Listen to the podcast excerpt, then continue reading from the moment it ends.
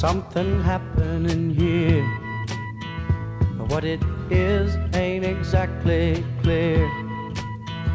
There's a man with a gun over there telling me I got to beware.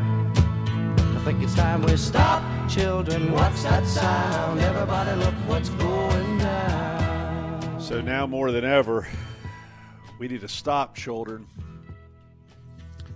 and start acting like adults. Start acting civil toward each other. Watching the videos of the riders yesterday during the um, attack on not just our Capitol building, but our institution of government continue to make me nausea. It made me sick to my stomach. Because it reminded me of past circumstances where I've seen people get so angry over a zoning issue and a city council meeting or a police shooting as mayor of Charlotte, or an unemployment bill where I cut the benefits for unemployment people, or pro abortion or anti abortion, or gender versus non gender. The list goes on and on and on. Where people get so angry, you can see the veins coming out of their neck where they're wanting to not just throw verbal assaults at people that disagree with them, but they want to have physical altercations.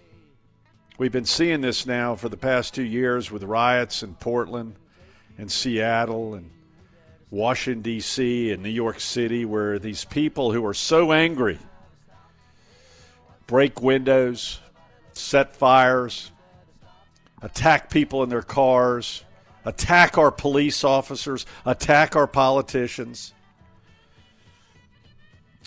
While leaders in our nation and our states and our cities kind of sit on the sidelines and let it happen. Yeah, I've seen mayors do it during the past two years. I've seen governors sit on the sideline. And yes, we've seen our president at times sit on the sidelines. Anger from the left and the right. It's all the same. See, the left and the right is a not a straight line, it's a circle. And the far left and the far right in a circle meet each other at the bottom of the circle. And you can't tell the difference between a fascist and a communist.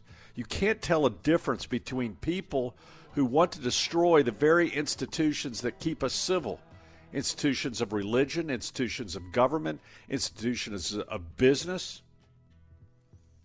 These people don't care. They've gotten so angry They've gotten so mad, they've gotten so fed up that they lose all reality of civility. And it's wrong. No matter how angry you are, it's wrong. The only thing that separates us from animals and a pack of wolves is that we can control our anger. And sadly, some can't do that.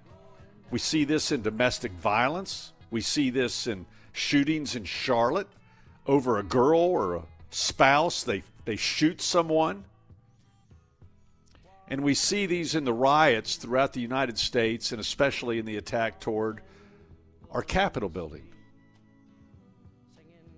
And I've seen people on the left, including Nancy Pelosi, including Mayor de Blasio, including other governors in the Democratic side, completely ignore the destruction and fire set to police stations and government buildings and small businesses, and they just go, I can't touch it because that's a wing of our party. And I've seen it now happen to we Republicans where we have people who carry signs supporting the candidate that I voted for, and we seem to give them an exception to attacking our police or attacking our capital or wanting to kill our vice president or kill our Speaker of the House or kill other politicians there is no exception that we can give to anyone who's who uh, resorts to violence. There can be no exception. And I said on Meet the Press well over a year ago that you cannot underestimate these anarchists, Chuck Todd, from the left or the right. And right now, our country is underestimating the anarchist. Our mayors, our governors, the media, president, the speaker.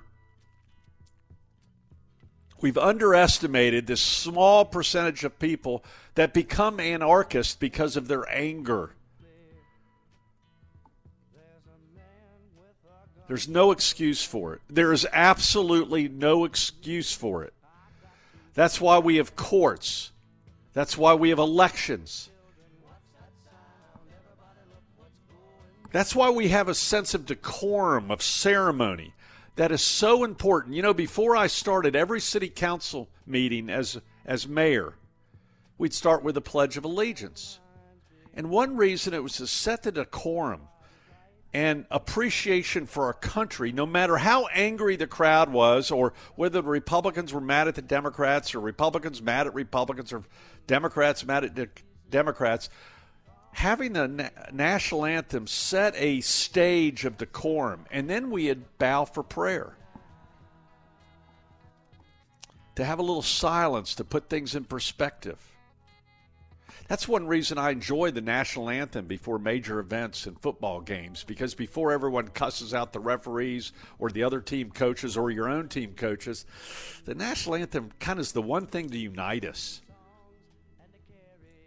And so is the prayer often between, before football games. But now we want to take ceremony away. There's a reason for ceremonies when we get married or there are funerals or there are presidential inaugurations it's for us to be civil, and we need to respect that decorum and ceremony, just like we have to respect our teachers in our school. That's why I enjoyed the Pledge of Allegiance when I was a kid. Before every class, we do the Pledge of Allegiance in the morning at Worthington, Ohio Elementary School.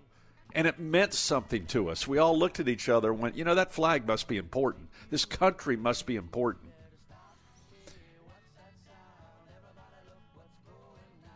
But now I see people using a flag of the United States of America to attack a police officer in these videos. There's no excuse for it, and we've got to call them out. I called out Black Lives Matter. I took that risk of being canceled on the radio to call them out. Now we need to call out these horrendous anarchists who attacked our capital. There's no excuse for it. They ought to be arrested. They ought to be put in jail for a long time. So should the ones in Seattle and Washington and other areas. Civility is important to our society, it's the framework of civilization. God bless America.